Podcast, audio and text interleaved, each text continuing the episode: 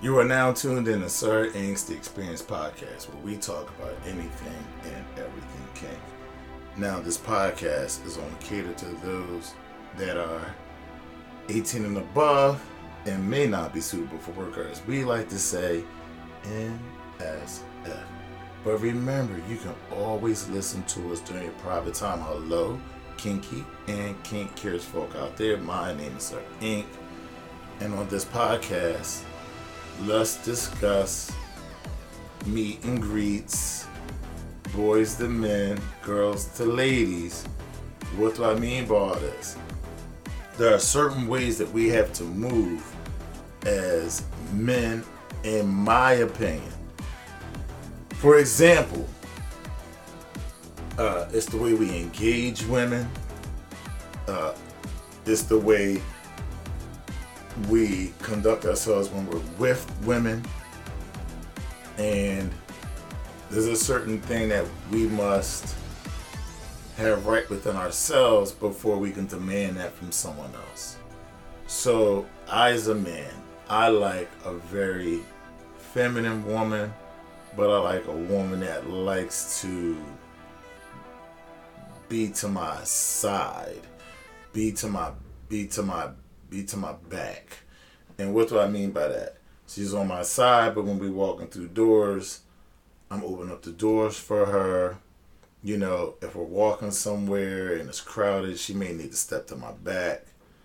You know, as we're walking through some places, there's just certain behaviors that, you know, you can develop as expectations, as again, like walking on the outside when you're on a curb, right? Uh, opening up doors, you know. So I have certain protocols where like submissive woman that's with me can never touch doors. You know, she has to wait for me to open up doors. And it's just things that remind you of how to be a gentleman. You know, it keeps you in that gentleman mode.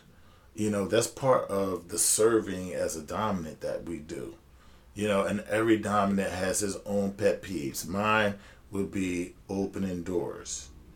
You know, um, it would be uh, expecting a certain amount of service from my submissive. You know, um, you know, far as after I take a shower, I want to be moisturized by her. You know, all that. I want her to kneel every day um, so there's certain expectations, but I have to be the kind of man that's worthy of that, and so I have to work. I have to work on my qualities, and a lot of a man's qualities deals with building their value up. And I know we've heard that thrown around so much. Men have to make their value, and yes, that that is true. And this goes beyond what the average is being able to have a spot you know, food and refrigerator lights on, water running. I mean, that's really good. And there's nothing wrong with that. I'm not knocking that. That's a lot of people's uh, base premise of living, you know. So I'm never, I'm never downing that at all. But what I am saying is, there's a certain level of, uh, for men that you have to work your way into certain things. So you have to work your way into that prime position to be able to make the max amount of money that you can so you can afford to do the things that you want to do to achieve the goals that you want to achieve. You may have to work maybe more than one job. You may have to work two jobs. Some people take different risk, you know, but it's all to get yourself to a certain level. And then once you reach certain levels, you never want to go back. Right? So not only you have to work to get yourself to that level, but you have to work to maintain that level that you'll be on.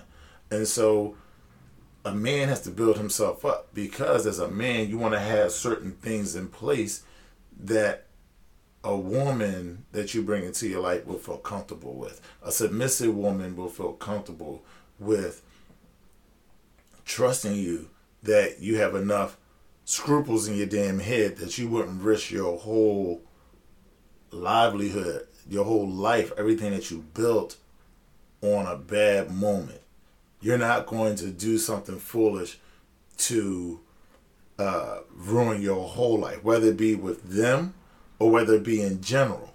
It's the, it's the able to be able to trust that you're man is making solid decisions outside of an act of God or some crazy stuff out in the street, that's something that happened to you. So, as a man, uh, men have to build that value up, which means I have to have certain things in place. I have to have a house, or I have to have a spot. I got, I have to have a car. I have to have enough money to, to, to travel, to get around. And I mean, and this is just how I am. So that doesn't mean this is how you are. I'm not imposing that on anyone else. But I like to travel. That's my thing. So I work, I grind, and I make certain ways to travel certain time, you know, a few times a year. You know, a lot of times it's intercontinentally, then maybe once or twice is internationally. But there comes a sacrifice with that. There comes a lot of discipline that goes into that. So I can't be one that's out here with what they call guys tricking or being marks or being uh, beta male providers that's blowing a bunch of money on women and romancing and not being able to, you know, do the things that I want to do.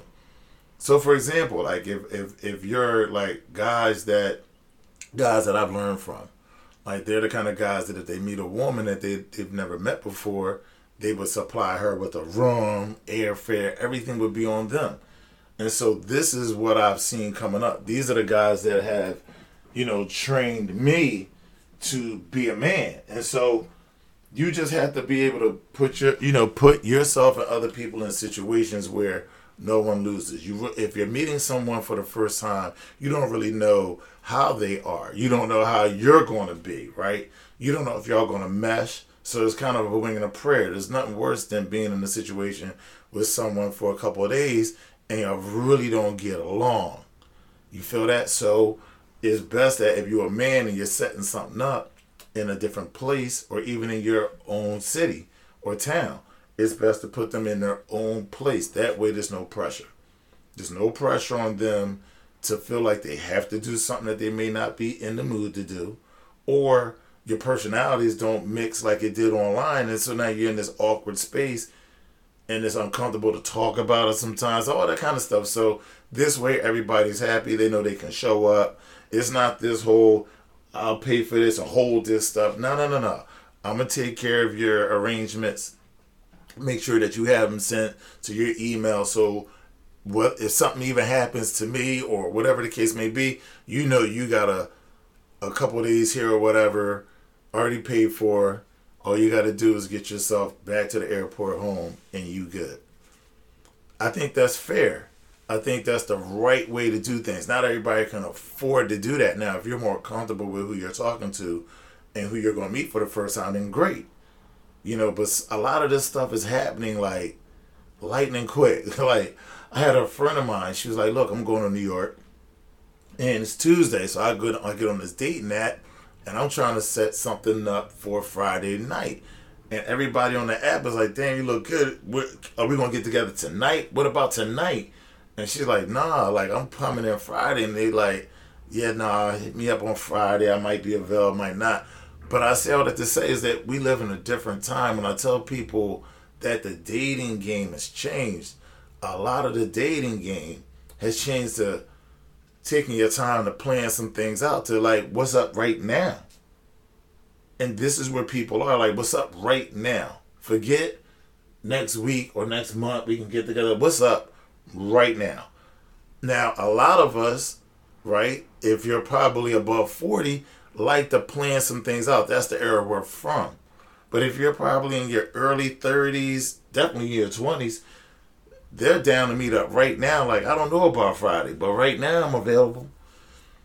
And so there was a getting to know process. Or if we're going to meet right now, let's meet right now in public somewhere to have a drink, to have a conversation. Some of these apps are straight up just, you know, hookup apps. You know, they're just having sex. So it's like, there's no even planning to some of this stuff. You know, like, it's like, you want to meet right now and have sex? So a lot of this stuff is yes, you would say, well, not everybody thinks like that, not everybody does that. No, but you have to understand what the mainstream is doing because that is the influence that influences dating behaviors across the board. So if you're an older guy dating a younger woman, right? If you're in your 40s or your 50s dating someone in their early tw- in their in their 20s or early 30s, you have to understand that the way you move is slower or more methodical than how they may move, right? Where you're on your let's take our our time to maybe get to know each other, see you see me, and da da da. Some people are like, ah, that ain't fast enough. It's almost like speed dating for real. And so you have to understand that you know what field you're in and how that field is moving. So this field is moving fast. And let me be clear, I don't see this in a way of like, okay, you're older, they're younger, and there's no way to bridge that gap. I absolutely think there's a way to bridge that gap, but it comes with both sides understanding how the other side is moving, and actually, it's up to the person that's more that has more years, that's older, that's more mature, to understand how the younger people are moving and having patience with that, and making the uh, younger people understand the value in the way you're moving because yes, you can go, you know, you can do this quick, fast stuff. But next thing you know, you've gone through, you've gone through a bunch of people and not really gotten any value out of it. At least some situations you can have with people and the relationships necessarily don't be that great far as a love relationship, but you might have had some good bonding with that person and there's something about that situation may help you grow. And so we need to you know just bridge those gaps but understanding that dating has changed and for ladies my advice would be sometimes you know I know you want to help this guy get from where he is to where you think he can be, his potential. And maybe he has some cracks in his um in his frame, his emotional frame that you feel like if you can love him up, you can pour into him and that'll help fill those cracks in and then, you know, you guys can have a really good relationship. I know. I know you feel like you can fix them, you can save them, or you can help him progress. And yes, you possibly can, but it's how you go about doing it. You can't take care of a man in a way that makes him. It's not cutting his balls off because his balls is really. Some of these dudes' balls are already cut off. So it's not really cutting his balls off, but it's just like men can be lazy. And if a woman is going to do everything, a man will be lazier. And so you can't allow the man to be lazy. So you can help him, but how do you motivate him to get to there? Instead of helping, instead of putting him there, he needs to work to something. So help him work to it. Don't give it to him. When you give it to him, you make him lazy. And really, people don't respect things that you just give to them. They respect things that they work hard for more they are less willing to throw away things that they had to work for than they are things that are given to them. So if you give yourself, if you give all your resources, if you give, give, give, give, without understanding that you are killing that man's drive or you are um, adding to his lack of drive. See, you think that helping him get to this other level or putting him on this other level is going to jumpstart him.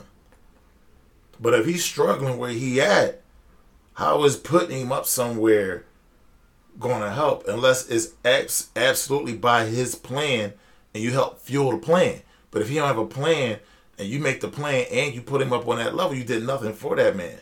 You put him in a better position and then you'll watch him fall out of it and be mad at him for it.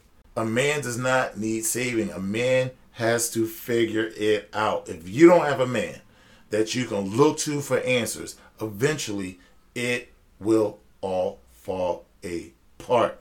Because if you really can't trust him, and it has nothing to do if he fucking somebody else. Because a lot of times we talk about trust is like, is he cheating? Is he fucking somebody else?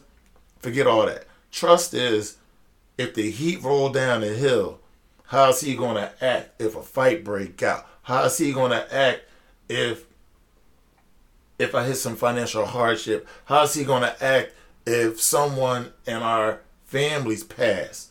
Is he to fall apart? Is he to stand up? Is he to be strong? Is he to be someone that other people can look to for solidarity, for friendship, for compassion? Or is he going to be a dick and run from the responsibility, run from being a man, run from being the one that people should come to for answers? You have to understand what you're dealing with, ladies. And I'm not knocking y'all for wanting to love up on a man that has potential, but you feel like he, you know, you see it, but he don't, or he's trying to get there. But you gotta let him get, you gotta let him find the answers and get to himself. If not, he you just build, you might be building him up for someone else, or you might be building him up just to watch him fall off, and you'll be disappointed. And then you look around like, man, I wasted a lot of time. So I'm trying to help you not do that. So, what do you guys think? Please leave me some feedback. You guys know where to find me, Sir INQ, on everything Instagram, Facebook, and YouTube. Thank you for listening, and until next time, peace.